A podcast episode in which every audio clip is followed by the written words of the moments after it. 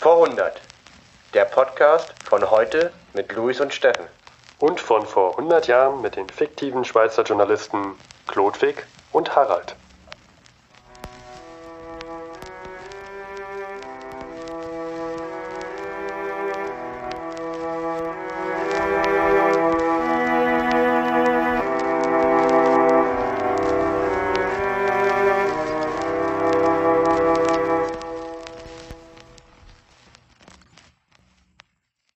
Damit herzlich willkommen zu einer neuen Folge von vor 100 Episode 10. Wir sind zweistellig geworden und wir, das sind auf der anderen Seite mein Lieblingspodcast Kompane Luis.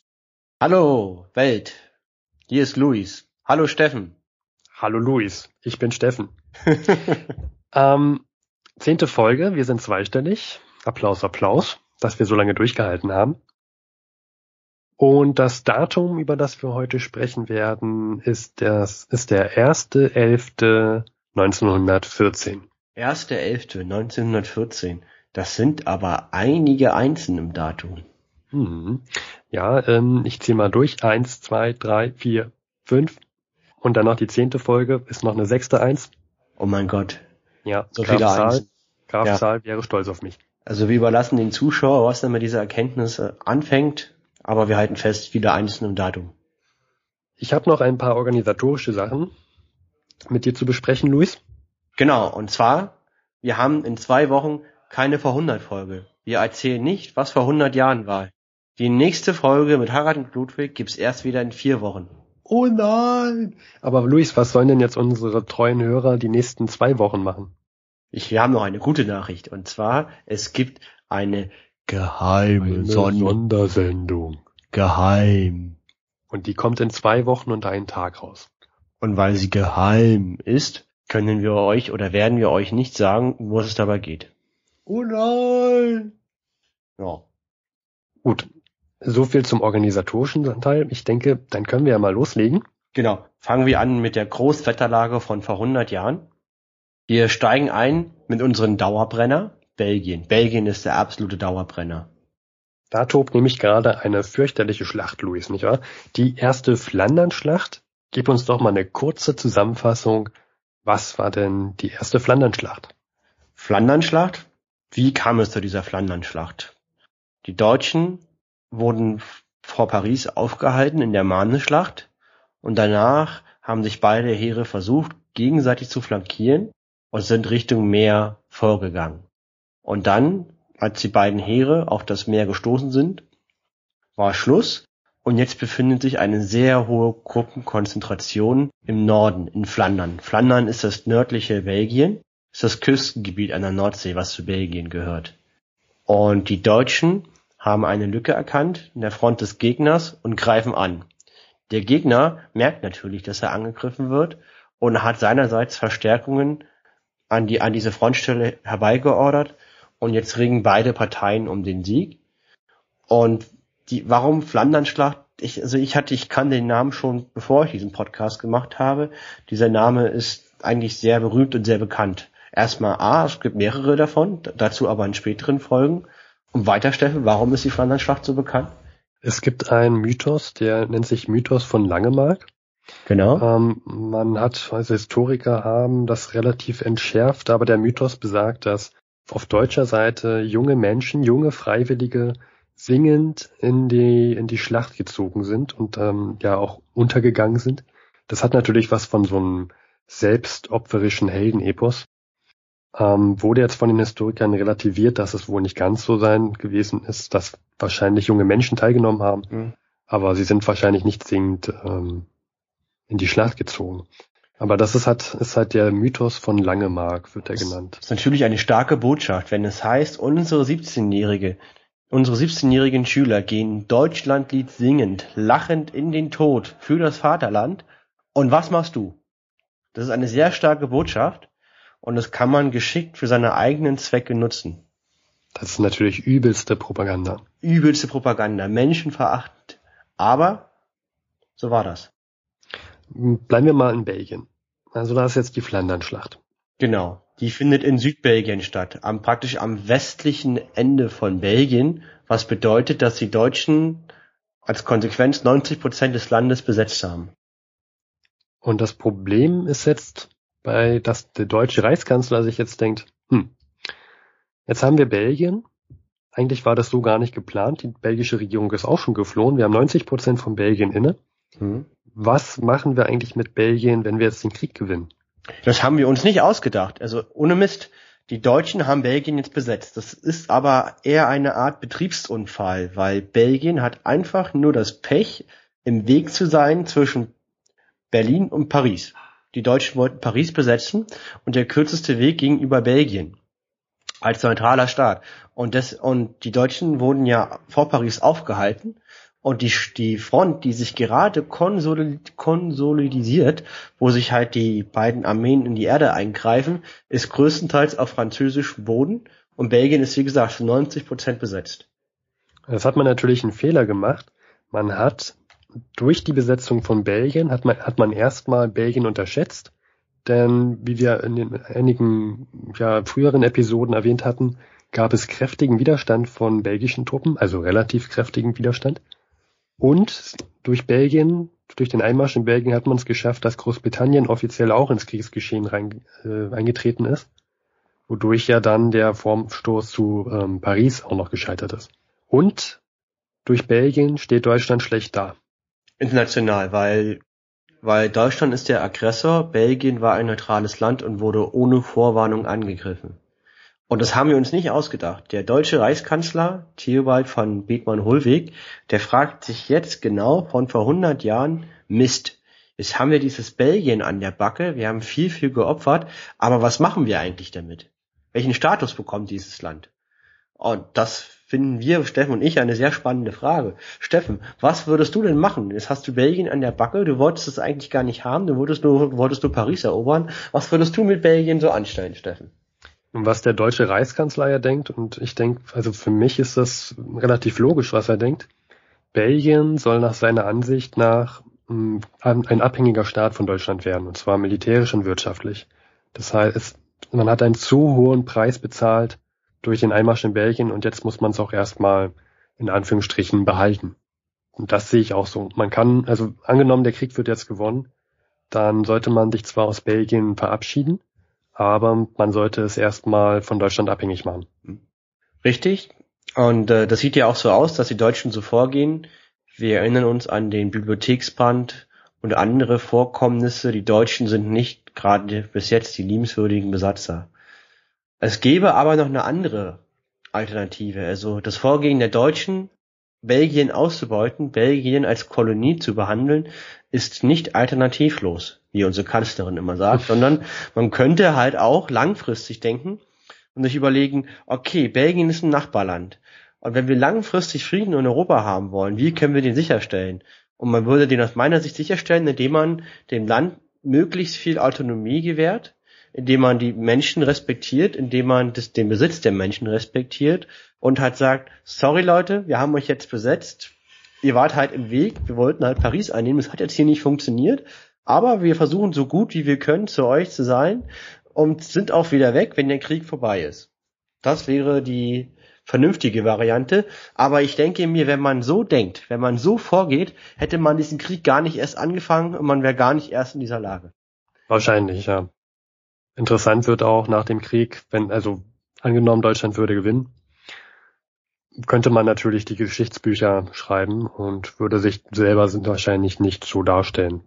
Genau. Dass man der böse Eindringling, Eindringling war.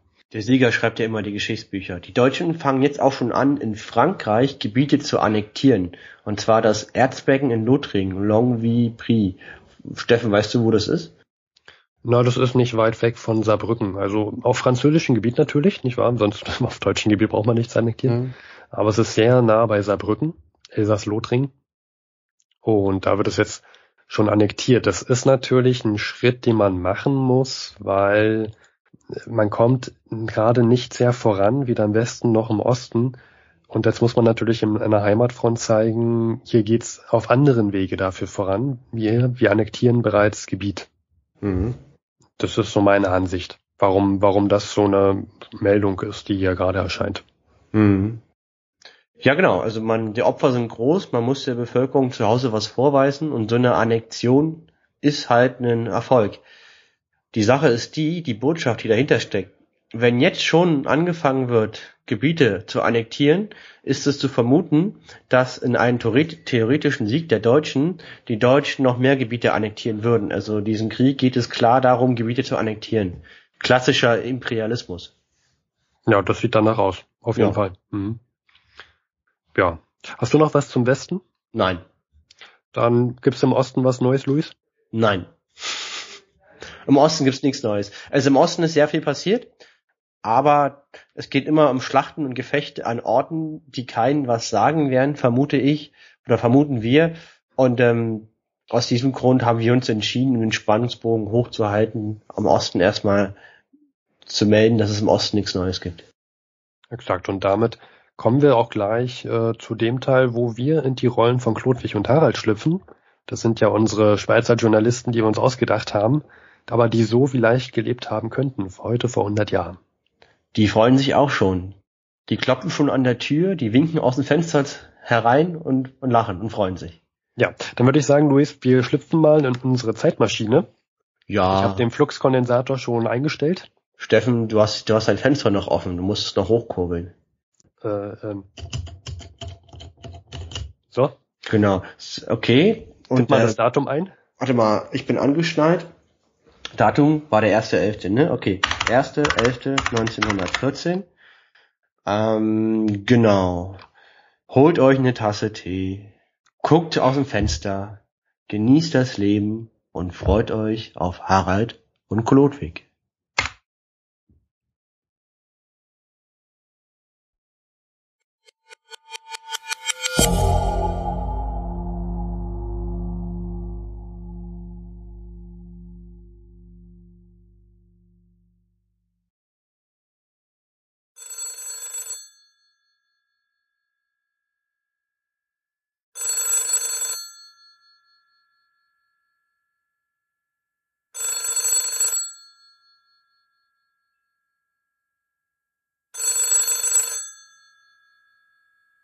Wagenknecht? Klodwig, Klodwig, hallo, Klo, hallo Klodwig. Das Harald, Harald, tut, ruhig, ruhig. Tut mir leid, dass ich dich anrufe. Es tut mir leid, ja, ich, ich muss mich erstmal beruhigen. Harald, schön, dass du anrufst. Es ist immer schön, deine Stimme zu hören. Atme einmal tief ein. Du, du klingst ja. total außer Atem. Und dann sage mir, was los ist. Klodwig, ich habe gerade die Mutter von dem Michael getroffen. Weißt du noch, der Michael aus der, aus der, aus der, aus der Schule, der Michael. Pickelhaube, Michael der Deutsche, ja, unser, unser gemeinsamer Schulfreund, das war doch der einzige Deutsche in einer Klasse voller Schweizer, darunter er hatte ja manchmal ganz schön zu leiden, aber ich mochte ihn trotzdem, obwohl er Deutsch war. Der kleine Michael, wie geht's denn denn? Dem geht's gerade gar nicht gut, der ist verhaftet worden. Was? Der, der ist hm. doch total harmlos, der tut doch keiner Pflege was zu leide. Warum ist der denn verhaftet worden? Der, der ist von der britischen Regierung in England verhaftet worden. Ja, warum das denn? Der ist doch Geschäftsmann, der, der, der macht doch nichts. Der, der war, der war auf Geschäftsreise in England und dann leider zum Kriegsausbruch. Der wurde völlig überrascht und Ach so, der war in England, der Krieg ging los und dann kam er nicht mehr zurück. Genau, und die britische Regierung hat jetzt jeden verhaftet, der sich im Land befindet und die deutsche oder österreichische oder ungarische Staatsbürgerschaft hat und im wehrpflichtigen Alter ist. Und der Michael ist es natürlich, der ist Deutscher und der ist im wehrpflichtigen Alter. Was? Und jetzt ist der verhaftet worden. Das können die doch nicht machen, die können doch nicht einfach alle verhaften. Zu unserer Zeit, Harald, musste man, um in den Knast zu kommen, noch einen anständigen Mord begehen. Weil die sind jetzt verhaftet und der Krieg kann ja theoretisch noch sechs Jahre lang andauern und dann sind die sechs Jahre lang im Knast. In welchen Zeiten leben wir eigentlich? Ja, der wurde völlig überrascht. Das ist, also da wurden mehr, da wurden ja, sehr viele Menschen wurden ja vom Kriegsausbruch überrascht und sind da übrig geblieben und jetzt sind die verhaftet worden. Das ist scheußlich, ist das. Was für Zeiten leben wir bloß? Hm. Man muss nur nach England reisen, um verhaftet zu werden für mehrere Jahre. Ja, das ist Wahnsinn. Gestrandet in England. Ich meine, es ist ja noch viel mehr gestrandet, nicht nur Personen, sondern auch Schiffe. Wir haben weltweit Handel. Na, wir haben weltweit Handel. Die Deutschen haben ein Kolonialreich über die ganze Welt verteilt. Da sind natürlich ein Haufen Schiffe auch vom Kriegsausbruch überrascht worden. Ja, stimmt, die sind auch übrig geblieben, ja. Genau. Die Deutschen haben nennenswert große Verbände von Kriegsschiffen in Asien und im Mittelmeer. In Asien? Da, In Tsingtao, Ah. Stadt mit der Brauerei in China, in Nordchina, in der Mandschurei. Mhm.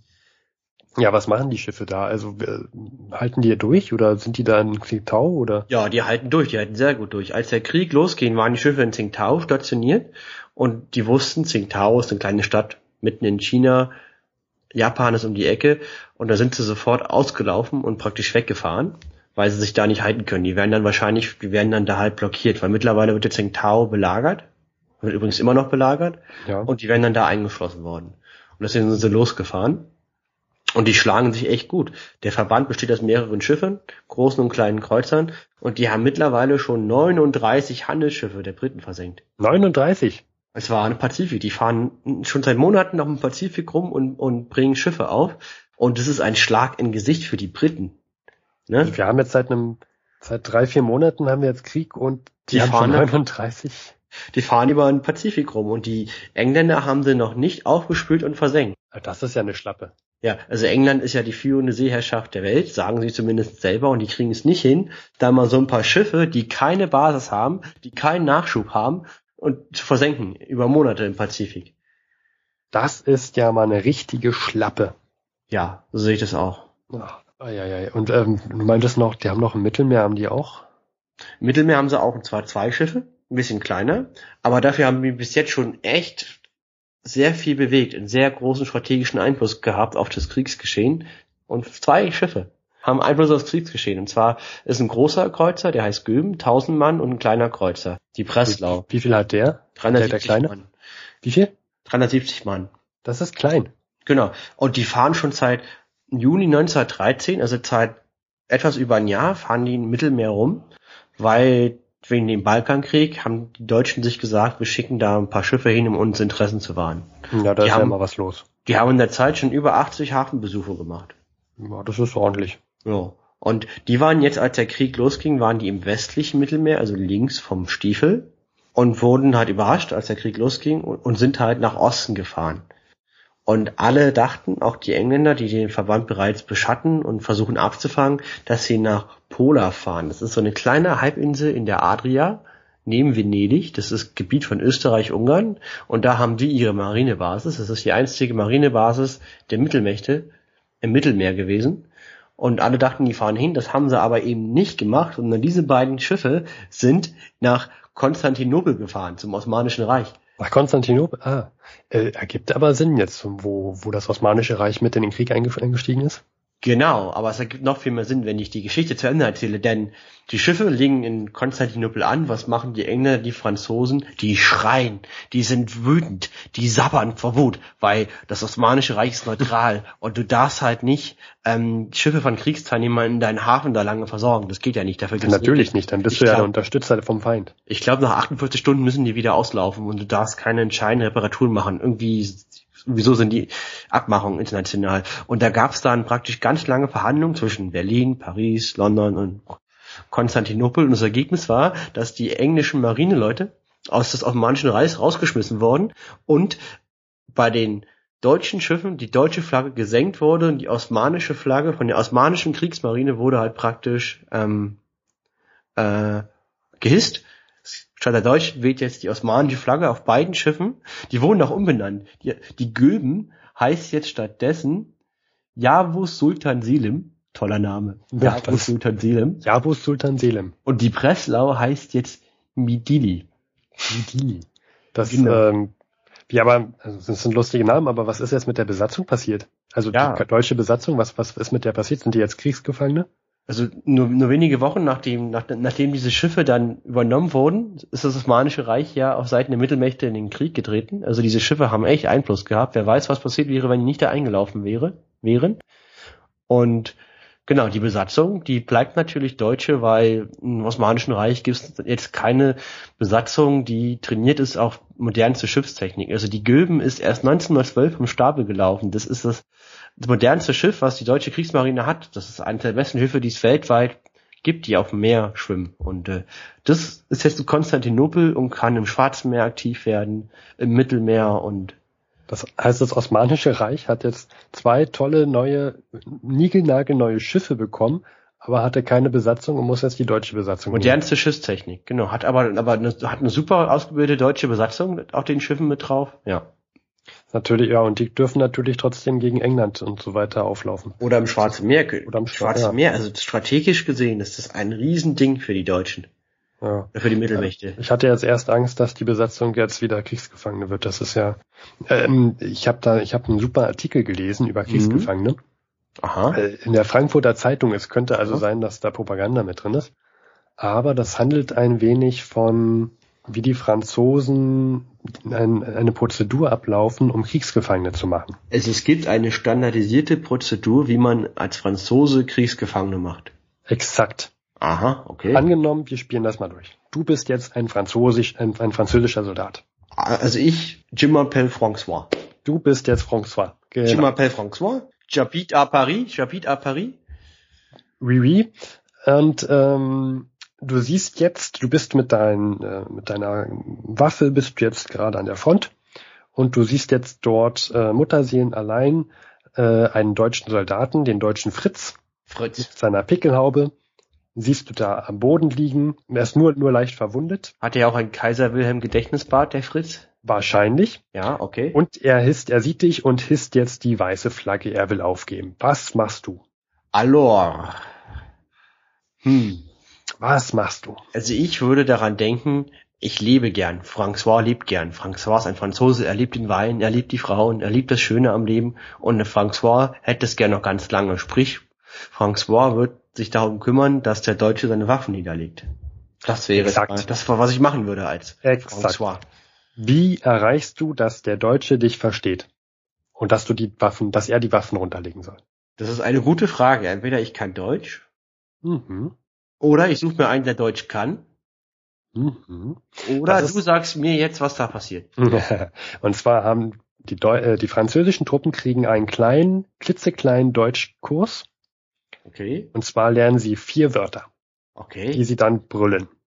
Okay. die sollen immer wieder rufen, Waffen nieder, sonst kaputt. Waffe nieder, sonst kaputt. Genau, das sollen sie rufen. Waffen nieder, sonst kaputt. Okay. Das sollen sie so lange rufen, bis der deutsche Soldat seine Waffe niederlegt. Mhm. Und was jetzt kommt, ist sehr, sehr gut durchdacht. Denn jetzt werden den deutschen Soldaten Knöpfe und Schnallen von der Uniform und von den Hosen abgeschnitten. Warum macht man denn das? Will man die entwürdigen? Das li- liegt auf der Hand, aber es gibt Mich einen nicht. viel einfacheren Trick, äh, Also viel ich- einfacheren Ich Grund. komme jetzt nicht auf die Idee, warum es naheliegend ist, erstmal jemanden seinen Knopf abzuschneiden. Ich hätte, also ich, ich also ich hätte ja keine Lust, an, an, an, an den Klamotten von Fritz rumzufummeln und dem seinen Knopf abzuschneiden. Ja, es gibt aber einen ganz simplen Grund, warum man von den Hosen Knöpfe und äh, überhaupt Schnallen runter. äh, Also, no, also nochmal, die offizielle Anleitung für François als Franzose, wie man einen Deutschen gefangen nimmt, ist, ich schreie, Waffe nieder, sonst kaputt. Und dann muss ich alle Knöpfe abschneiden. Ja, besonders, und da ist der Knackpunkt, besonders von den Hosen. Denn Wenn? wenn da die Knöpfe fehlen, dann rutscht deine Hose runter. Aha, ja klar, dann ist, hast du die Wahl zwischen Hose oder Freiheit. Genau. Damit du laufen kannst, musst du also deine Hose mit beiden Händen festhalten. Also ich finde die Vorstellung von Fritz mit Pickelhaube, Kaiser Wilhelm Gedächtnisbad, der seine Hose festhält mit beiden Händen irgendwie belustigend. Ja. Und das geht halt so weiter. Offiziere müssen dann noch den Säbel und Revolver abgeben, die werden dann noch getrennt. Aber das finde ich sehr durchdacht. Erstmal Ja. diese, diese vier deutschen Wörter, Waffen nieder, sonst kaputt. Und dann dieses Knöpfe abschneiden. Das ist so durchdacht. Gut, könnte natürlich auch, dadurch, dass es Frankfurter Zeitung ist, könnte es Propaganda sein, um jetzt dem kleinen Kind von, von Fritz äh, zu zeigen, hier, wenn der Papa verwundet ist, kann er mit der weißen Fahne wedeln und dann wird der Krieg, äh, gefangen genommen, da passiert nichts. Genau, wir leben ja in einer Welt, wo wenn man keine Lust mehr hat am Krieg, man einfach die Waffe niederlegt, die weiße Flagge hisst und sagt, nee Leute, ich habe hier keine Lust mehr, ich gehe jetzt in Gefangenschaft, nehme meine Hose in die Hand und hole mir abends meine warme Suppe. Leider funktioniert das nicht. Hm. Aber es wäre schön. Ja, es wäre schön, wenn das Leben so wäre. Wäre schön, wenn es gar keinen Krieg geben würde. Ja, ah, wenn keine dieser, Schiffe und keine Menschen stranden Ja. würde. Und dieser doofe Krieg, das ist, ach, dies, wäre Sarajevo nicht gewesen. Ja, wäre Sarajevo nicht gewesen. Du, ich habe da was gelesen am 28.10., das bringt mich so auf die Palme. Meine Halsschlagader kommt jetzt gerade raus, wenn ich drüber spreche. Die ist dick wie eine Halsschlagader vom Elefanten. Weil die haben jetzt die Attentäter verurteilt. Das waren ja Serben, die haben den Franz Ferdinand erschossen in Sarajevo. Ja, stimmt. Ähm, und das war doch mit der Auslöser vom Weltkrieg. Genau, weil Franz Ferdinand ist der Thronfolger vom Kaiser in Wien von Österreich-Ungarn. Die Österreich-Ungarn waren natürlich sauer, dass der erschossen wurde, kann man ja auch verstehen. Und weil das Serben waren, haben sie halt die serbische Regierung vorgeworfen, dass sie das geplant haben. Und dann haben sie denen ein Ultimatum gestellt, was unerfüllbar war, mit der Frist von 48 Stunden. Stimmt. Wir sind das durchgegangen, stimmt. Wir sind das durchgegangen wenn, die, wenn innerhalb dieser 48 Stunden alle Forderungen nicht erfüllt sind, gibt's Krieg. Und es war so formuliert, dass man es gar nicht annehmen kann. Und die serbische Regierung hat sogar fast alles gemacht, was drin stand. Trotzdem haben die Österreicher den Serben den Krieg erklärt und sind einmarschiert. Und dann ging der ganze Scheiß los, der jetzt da ist. Und was ist jetzt passiert? Was ist jetzt? Also der Attentäter, der ist erst gerade mal 20 geworden. Okay. Und der hat deswegen, weil er noch so jung ist, eine 20-jährige Kerkerstrafe bekommen. Fünf weitere Personen wurden zum Tod verurteilt. Aber jetzt kommt es, ja, vor Gericht. Und es war ein Gericht, was wahrscheinlich nicht so unabhängig war, wie man es sich vorstellen kann. Trotzdem wurde vor Gericht eine Mitverantwortung der serbischen Regierung an dem Attentat nicht nachgewiesen. Also Nein. der Grund, warum der ganze Scheiß hier passiert, konnte nicht nachgewiesen werden. Boah, das Ah, da, sowas regt mich auf. Dass der ganze Mist hätte verhindert werden können, hätte man mal genauer nach, nach, nachgedacht. Das, da fehlen mir die Wörter. Das Einzige, was ich dazu sagen kann, Klotwig, ist, wie immer, bleibt bei Krieg die Wahrheit auf der Strecke.